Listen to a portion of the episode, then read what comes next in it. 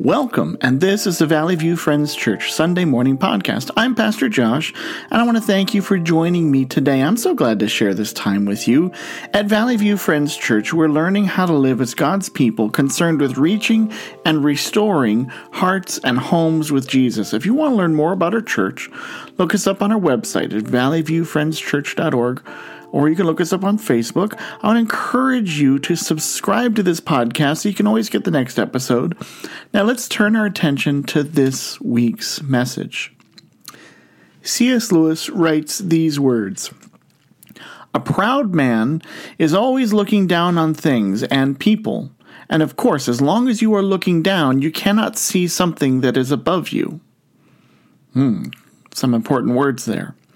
Today we're going to read a parable from Luke chapter 18, verses 19 through 14. It's a story that's often called the Pharisee and the publican, or the Pharisee and the tax collector. It's a story of pride versus humility. One person in the story receives righteousness and renewal from God, and the other, well, they falsely believe that they produce their own righteousness and they go home in much more danger than they know. I want you to hear this. Spiritual renewal happens when the mercy of God meets a humble heart. So if you're looking for renewal today, humble your heart and let God work. Let's read the text in the Gospel of Luke, chapter 18, verses 9 through 14. To some who were confident of their own righteousness and looked down on, on everyone else, Jesus told this parable two men went up to the temple to pray, and one a Pharisee and the other a tax collector. The Pharisee stood by himself and prayed, God, I thank you that I'm not like other people, robbers, evildoers, adulterers, or even like this tax collector. I fast twice a week and give a tenth of all I get. But the tax collector stood at a distance. He would not even look up to heaven, but beat his breast and said, God, have mercy on me, a sinner. I tell you that this man, rather than the other, went home justified before God. For all those who exalt themselves will be humbled, and those who humble themselves will be exalted. So, this parable is set in Jerusalem at the temple. This was the heart of the Jewish faith and where the people went to experience, to truly experience the power of God. During the day, throughout the day, all Jewish men, people really, but men especially, would pray during three designated times at 9 a.m., at noon, and at 3 p.m. And wherever the Jewish people were, they around the world, they would offer prayer at these times. However, it was thought that if these prayers were offered in the temple, that they would be extra effective. Additionally, uh, prayer in the temple was a public affair, something that everybody would see and witness. That is the setting of these two men, these two characters, and these two prayers that we just read. They're in the temple, they're in a public place, and they are both seeking God, though one more honestly than the other. It's a Pharisee and a tax collector. And we are meant to examine these two characters and ask ourselves which one seems to be holy, which one seems to be righteous, and which one seems to be blessed by God. In other words, which one is, is successful and growing in their relationship with God, and which one is not.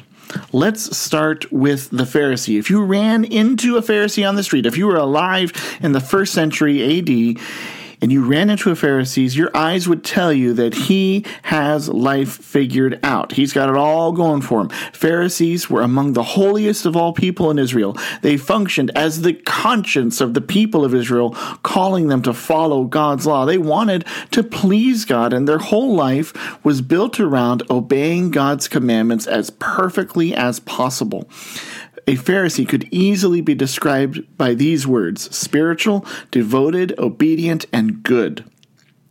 The tax collector, on the other hand, was among the most loathed of people in Israel.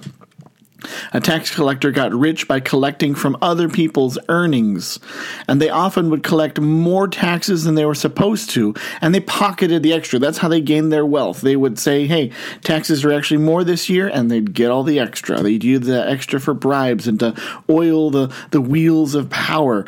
They were also seen as traitors to Israel because they weren't collecting taxes for Israel, they're collecting taxes for the Roman occupiers. And because of these things, that they were taking from people's earnings, that they were supporting the occupiers, the Romans, they usually kept company with those who were power hungry and those who were obsessed with acquiring possessions and those who were obsessed with pleasure. They were sinners. On the surface, the Pharisee would look like a good guy, and the tax collector would look like the bad guy. So, knowing that, which one do you think was respected in the community? It would have been the Pharisee. Which one looked spiritual? The Pharisee. Which one was considered an outcast or a sinner? Well, that's the tax collector. And which one needed the forgiveness of God? Both of them. The problem is that only one of them really knows that they need God's forgiveness. And which one in our story experienced the power of God, really had a very real encounter with God? It wasn't the Pharisee. It was the tax collector. The Pharisee goes home confident in his righteousness. He's unaware of the danger that he lives in every day of his self confidence. I have a few more thoughts on the Pharisee, and we all run the risk of being a Pharisee. No one, I, I, run into very few people today that say, Hey, I want to be a Pharisee. I run into a lot of people that act like Pharisees. It's a dangerous place to be, to be like a Pharisee. Jesus has some very fierce words for Pharisees in the Gospel of Luke, chapter 11, verses 39 through 44. That's kind of one of those passages we skip over, but here's what he says there. It says, Then the Lord said to him, Now then, you Pharisees, you clean the outside of the cup and dish, but inside you're full of greed and wickedness. You foolish people, did not the one who made the outside make the inside also? But now as for what is inside you, be generous to the poor and everything will be clean for you. Woe to you, Pharisees, because you give a tenth of give God a tenth of your mint, your rue, and all the other garden herbs you have. But you neglect justice and, and the love of God. You should have practiced the latter without leaving the former undone. Woe to you, Pharisees, because you love the most important seats in the synagogues and respectful greetings in the marketplaces. Woe to you, because you are like unmarked graves, which people will walk over without knowing it, meaning they're gonna you get all your reward now. You're getting recognition here on this earth. You look good now. No one will remember you. In other words, the Pharisees play at holiness, but they miss it entirely. They measure holiness by their efforts, but these efforts only amount to surface level cleanliness. I got three things I really want to focus in on Pharisees today when we look at them. The Pharisees, one, think they've made a really impressive sacrifice. Pharisees tend to believe they've done tremendous things for God. And in this in the story we read today, the Pharisee thinks, I've done a great thing for God, and it comes in two forms. First, the Pharisee remarks about how he goes above and beyond following God's law. He says he fasts and he tithes. That's actually the second thing that he says, really, that he, he obeys God's law. And the reality is that when you look at God's law, God only required one fast a year. And the Pharisee says, Hey, I fast twice a week. I'm doing better than what you required, God. Also, uh, the Pharisee claims to tithe everything he gets. Now, we should tithe all that we get, but God's law actually the Pharisees tithing things that God's law doesn't necessarily prescribe. We just read the passage in Luke 11:42 where Pharisees made a big deal out of tithing the very leaves of the herbs in their gardens. God says you should do that, but he didn't command it. So the Pharisees are taking pride in being meticulous in their tithing that they have no heart in what they're giving to the Lord. God never asked for them to be this meticulous. It's noble, it's good, but it's not a sacrifice that earns righteousness. That's the important point here. But that's what Pharisees were trying to do. I've done these things, so you should see that I am good. So the first part of a sacrifice is extraordinary obedience. The second part is avoidance of sinners. The Pharisee, he measures his worthiness to God by uh, a sacrifice of obedience and by separation. But you cannot get life and goodness from your sacrifices. There is no sacrifice that you can make that will bless you with life and righteousness. Be wary of trying to live on the power of your own sacrifices. You can certainly make tremendous sacrifices you can give up what's yours. You can give up your time. You can give up your money. You can give up your privilege. But there is no sacrifice that you or I or any Pharisee can make that makes us righteous in life and before God. The longer you try to live by the power of your sacrifices, the things you do, the longer you're going to live in, bondage and without the blessing of God. And I want to come to the second point about Pharisees, and it kind of also talks about the second half of their sacrifices is that Pharisees desire recognition for their holiness. This Pharisee in this parable is desperate for recognition. Let's take a moment and look at his prayer, what he actually says to God. So it's there in Luke chapter 18, verses 11 and 12. It says, The Pharisee stood by himself and prayed, God, I thank you that I am not like other people, like robbers and evildoers and adulterers, or even like this tax collector. I fast twice a week and give a tenth of all I get. What a prayer that is. God, thank you. Well, that's a good start.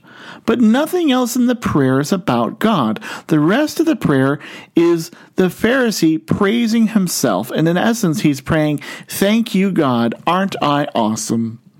You get the impression that the Pharisee thinks his prayer is some sort of gift to God, that God should feel privileged for, for the Pharisee being in his presence.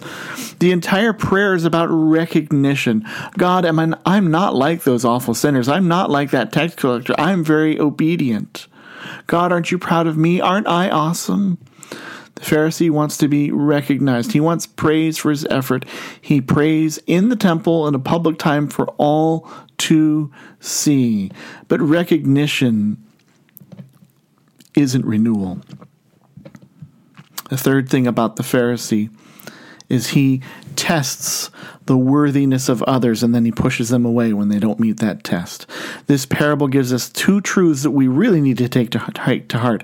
We cannot make ourselves righteousness and we should not look down upon others. I like how the New American Standard Bible renders our verse 9. Uh, the New American Standard in Luke 18 verse 9 reads like this. It says, Now he also told this parable to some people who trusted in themselves that they were righteous and viewed others with contempt. Wow. That translation from the New American Standard Bible c- captures well the dangerous attitude at work in the Pharisee in this parable. They viewed others with contempt. That word contempt is strong and an attitude to be wary of. Webster, the dictionary, defines contempt like this it's an act of despising, the act of viewing or considering or treating as mean, vile, and worthless, to treat someone with disdain or hatred for what is mean or deemed vile. This word is one of the strongest expressions of a mean opinion which the language affords. That's all within Webster, Merriam Webster's original definition for contempt despising someone else. This Pharisee was measuring people by obedience to God's law. That was his test. And this Pharisee despised anyone who didn't obey the law just right, and he had contempt for them. This Pharisee is dividing people between those who are obedient and therefore righteous, that's how he's seeing it, and those who are sinners and therefore cannot be touched by what's holy. And he's kind of right and he's kind of wrong. We know he's wrong. Think of that Pharisee's prayer. He prayed in the temple during a public time, but we're told that the Pharisee, he stands by himself. This is not humility because uh, he felt that he prayed separate from others because he felt they were beneath him. And I tell you what, this happens today. Beware of holding contempt for those who do not pass whatever test you have for them.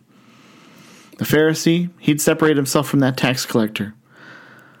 But the tax collector sees a dividing the dividing line much differently. He says, I'm unworthy of God. The Pharisee says, I'm unworthy of the tax. The tax collector is not worthy of me. The tax collector sees himself as unworthy of God. Those are important distinctions. This Pharisee is in great peril. He values his personal sacrifices too much, and he depends on recognition for those sacrifices too much. And he's written off those who have not made the same sacrifices and who, who don't live by the same convictions. This Pharisee is the center of his universe. He is the power behind his life. He is the source of his own holiness. He is the judge of himself and others, and he could not be more wrong. Do not be a Pharisee. It is so easy to step into that place. Now let's look at the tax collector. I've already mentioned that the tax collector would be seen as a traitor and a sinner to the rest of the community, and the tax collector is very aware of his sin. He makes no effort to hide his sin, nor does he try to make a sacrifice to earn righteousness. Instead, I want to point out these three things. The tax collector is very humble before God. See, the Pharisee separates himself from those that he deems to be sinners. The tax collector sees the great divide that sin has created between himself and God, and he makes no effort to hide it or to diminish it. Humbleness is honest. The tax collector does not try to strike a bargain with God. He doesn't try to say, I'm not really that bad. He's willing to face the truth. That's what his humbleness allows him to do. He faces the truth it's not how we think it should be or he thinks it should be, but how God has ordained it. And the tax collector is willing to see life that way. The Pharisee, he's busy creating his own reality of holiness and worth. He's setting the rules that he wants to live by. The tax collector, he knows the rules. He knows who God is. He knows the holiness of God. He's willing to humble himself to that truth. Are you trying to set the rules of worth and righteousness, or are you willing to look into the truth about the holiness of God and the sinfulness of humanity? Martin Buber writes these words We can be redeemed only to the extent to which we see ourselves. It's true. That humility is an essential step towards renewal. Second thing about the tax collector, he depends upon God's power. Nothing in the tax collector tax collector's prayer is powered by himself. The prayer is entirely dependent upon God. There is a smallness in the tax collector's prayer, but that smallness lets something amazing happen. So that smallness is found when it says he stands at a distance from God. It, that smallness is found when he says he feels unworthy to look up to God. That smallness is found when he beats his chest, showing his remorse. All of his actions show that he knows he is in a small place of life. He's truly sorrowful over his sinful state. And each diminishing step that he takes makes room for the power of God. Renewal will come not by your efforts, but by allowing the power of God to reign in your life. third thing about the tax collector is that he makes no comparison between himself and the Pharisee. The Pharisee, he's comparing himself to the tax collector. Hey, thank you, God, for not making me like him. But the tax collector does not do that. He doesn't compare himself to any other person. That's entirely how the tax the Pharisee measures himself. He always compares himself with those who are worse. Comparison is such a dangerous trap. And you know what? When you compare, you often compare yourselves to those who are less to make yourself feel better. So, look, I'm not as bad as those people over there. Can you believe what they're doing? I'm not like them. I'm better. We can always find someone else who's worse. Do you ever compare yourself against someone who's better? You know, we do that when we want to get uh, sympathy for ourselves. In the world of social media, we compare our posts with others all the time. Who gets more likes? Who looks happier in their photos? Who has the bigger experiences? And why isn't my life like that?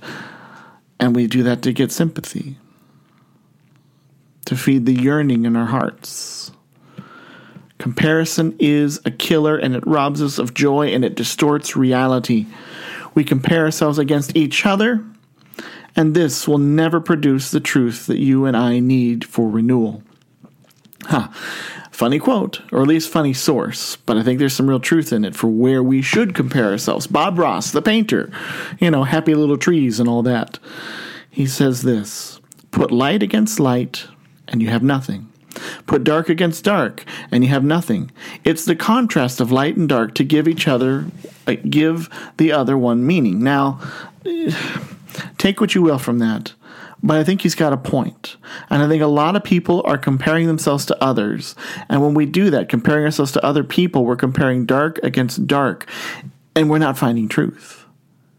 We are each sinners, and we can only see the truth by looking to the light, who is Christ. The Pharisee, when he prays in the temple, he's comparing himself to sinners, to dark. Of course, he's going to look amazing but he's not really seeing truth. The tax collector, he compares himself to the light of God, the holiness of God, and now he knows his need for mercy. So stop the comparison game. Or at least if you're going to do comparison, weigh yourself against God. Then you will know your true state, your true need, your true low position in life, and that God can renew you. In the end, Jesus flips our expectations. The super spiritual Pharisee goes home empty handed, and the tax collector goes home redeemed and righteous. Now, a little bit more, and then we'll come to a close. As I've read this parable, getting ready to preach this sermon, I've been struck by two words. They're not in the parable, but they're so important. I've talked about one already renewal. If you're looking for renewal today, you need to be like that tax collector. The other word that's been striking me is revival. Now, today you might be hungering for personal renewal, and it starts by taking a humble posture like the tax collector and depending on God's mercy. But I was also struck by that word revival. And there's a lot of people that look at our world today and say, wow, wouldn't it be great if there was revival? There's so many people who are sinning a lot. They're really struggling. They need to get right with God. And that's true. But as I look at this story, I feel this haunting thought that sometimes when we desire revival, we can be a little like a Pharisee. And that might not be something you like to hear, but I think it's really healthy for us to see this. Revival starts with me, not others. There's nothing more exciting and contagious than seeing a person who is excited or on fire for following God, that they have a life that's transformed by Jesus. When you see someone who has a uh, renewed faith in Jesus, that's contagious. Lots of people want to know what that's like and they want to be like that person. So if you want revival for someone you love, for the community around you, ask God to do a new work in you first. Revival is not just for others, it's for you and for me. Not only that, but revival moves in the humble heart. When I read this story, the Pharisees pretty sure of themselves. I know what's really good and true, and it's the tax collector who's moved by God. And he has that humble heart. Each of us needs to see more clearly the holiness of God and our own sinfulness. The better we see this, the better we are able to, to let God take the lead in our own renewal. Last thing I would say is that revival happens when we see that we are all on the same side. It's the Pharisee who divides. Lord, thank you for making me that I'm not like them. And then he puts a wall up between himself and the man standing right next to him in the temple praying. Instead of seeing him as a fellow worshiper, he sees him as a problem. It's not the super spiritual people versus the sinners. Every one of us are in the same boat, and the sooner we see that, the better. Every time you are you or I say thank you that I'm not like those people, we get in the way of revival.